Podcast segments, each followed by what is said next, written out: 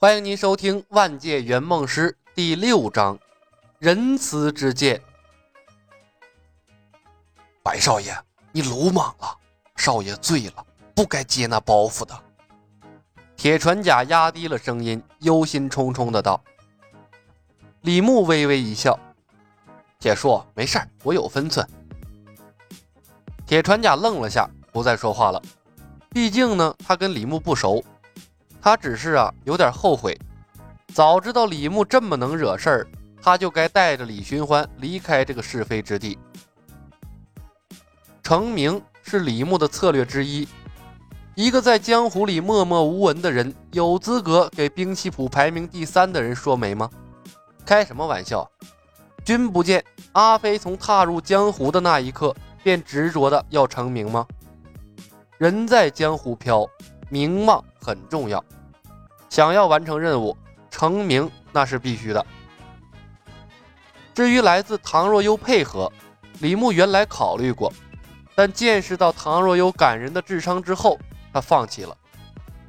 在他的心中，唐若幽早已沦为了名副其实的猪队友，那不扯他后腿，他就谢天谢地了。小李飞刀的世界，成名最快捷的方式。当然是打出来呀！李寻欢醉倒，诸葛雷已死，金丝甲到了他手里。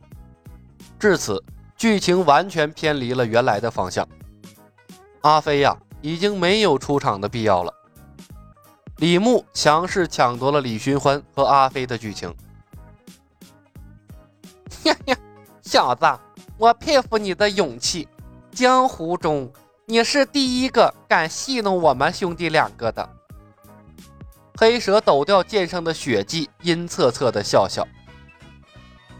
给你个机会，跪下来把包袱送给我们，可以留你个全尸。白蛇狞笑道。客栈里的众人又一次进入了兴致勃勃的看戏模式，但是这次啊，同情的目光是投向碧血双蛇的。当然啊，更多的有心人在关注李小白。诸葛雷的事情发生的太快，他们没看清是怎么回事这次，他们要仔细研究一下这李小白的招式，寻找破解之道。李牧看了眼铁船甲，铁船甲呢，坚定地守候在李寻欢的身前，一动不动，显然啊，是没有为李牧出头的打算。在他的心中，李寻欢才是第一重要的。李牧呢，也没指望一见面，铁船甲就能为他仗义出手。他站了起来，青莲剑缓缓举起。龙套就不要那么多废话了，一起上吧。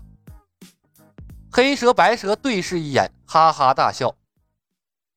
哈哈哈，我还当多硬的茬子，感情是个不会武功的愣头青啊！哈哈哈！哈碧血双蛇犯了和诸葛雷一样的错误，那就是自以为是。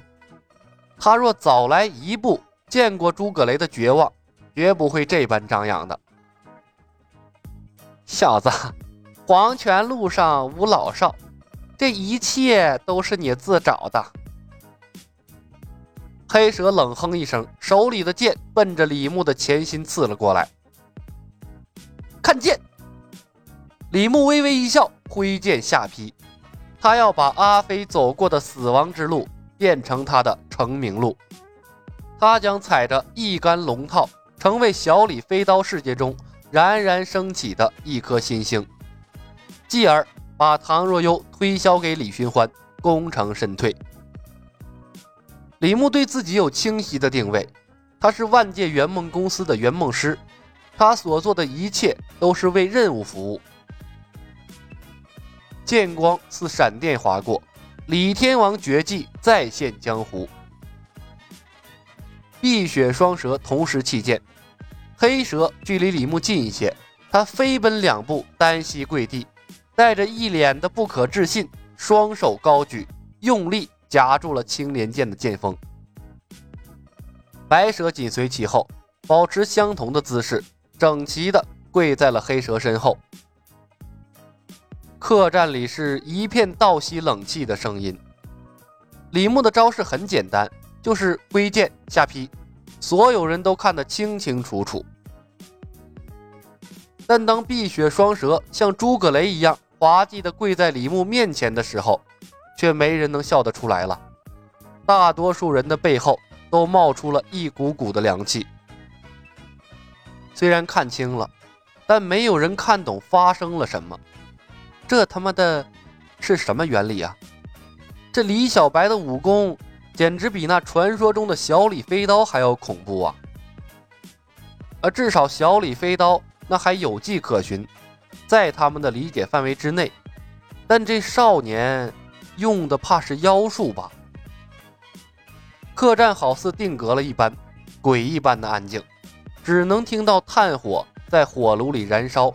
发出噼噼啪啪的声音，铁船甲的眼珠子都要瞪出来了。什么鬼？如果不是亲眼所见，他真的会以为眼前发生的一切那是摆拍呢。这时，铁船甲才明白，刚才诸葛雷等人为什么会摆出那么奇葩的造型了。他也明白这李小白有恃无恐的原因了。有这等妖异的剑术。那别说一件金丝甲了，天下大可去得。但是让他不明白的是，为什么会这样？你让人跪下来主动接见的原理是什么呀？铁船家感觉自己的智商有点不够用了。二位，这金丝甲是我的吗？环视众人，李牧相当满意自己造成的效果，他果然是个天才呀！硬是把李天王的控制技用成了震慑技，这叫什么？一招鲜吃遍天。这趟任务稳了。你，你用的什么妖术？内力畅通无碍的在体内流动，但身体却被禁锢，无法移动分毫。黑蛇是一脸的惊恐。比他更不堪的是白蛇，那黑蛇起码还接着剑锋呢，他呢？他摆出了双手高举、单膝跪地的羞耻姿势，是什么意思？白蛇强大的内心在崩塌。都告诉你了，我这不是妖术，这是剑术。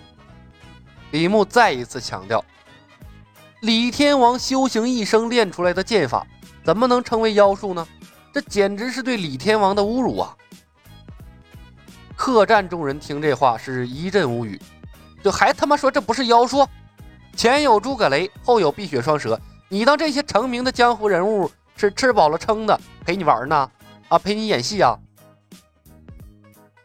小子，你有种，你不用妖术，你放开我们，来一场真正的决斗！黑蛇恶狠狠地激将道：“哼，这就是真正的决斗！”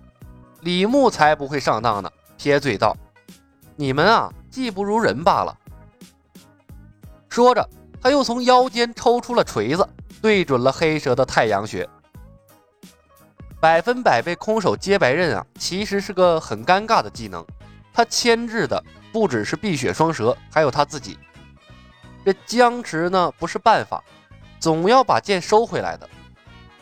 这次啊，真的要杀人了。李牧啊，深吸了一口气，催眠自己。啊，都是 NPC，杀人不眨眼的魔头，他们的宿命就是死亡，杀了他们是为了为民除害，杀也就杀了，这是江湖，谁手上没几条人命啊？这锤子来回移动，客栈里众人的眼睛随着那黝黑的锤子头来回的移动，大气都不敢喘一下。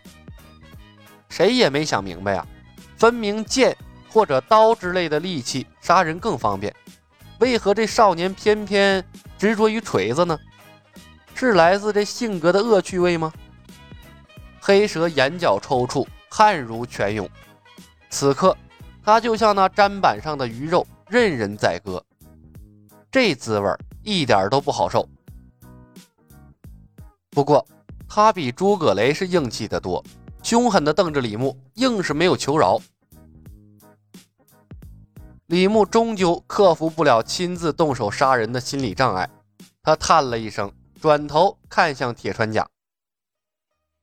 哎呀，那个老铁，铁铁叔，劳烦你把他们两个杀掉吧。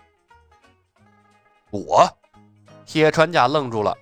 从李牧的举动，他能看出来，这李牧啊是真没杀过人，但是怎么也没想到李牧会找他来帮忙。是啊，李牧一脸的诚恳。嗯，我修炼的是仁慈之剑，呃，不易沾染血腥。仁慈之剑，铁船甲一口血好悬没喷出来，他感觉这话他没法接呀。你他妈你要点脸不的？你所谓的仁慈啊，就是让别人替你杀人，是不是？他是没从李牧身上看出一点仁慈来。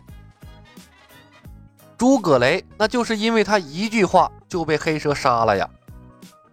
而且你刚才那锤子头在黑蛇的太阳穴比划那两下子，你分明是他妈下不去手，这跟仁慈不沾边儿啊。不过，不敢杀人的李牧倒是让铁船甲的心中产生了一丝欣慰。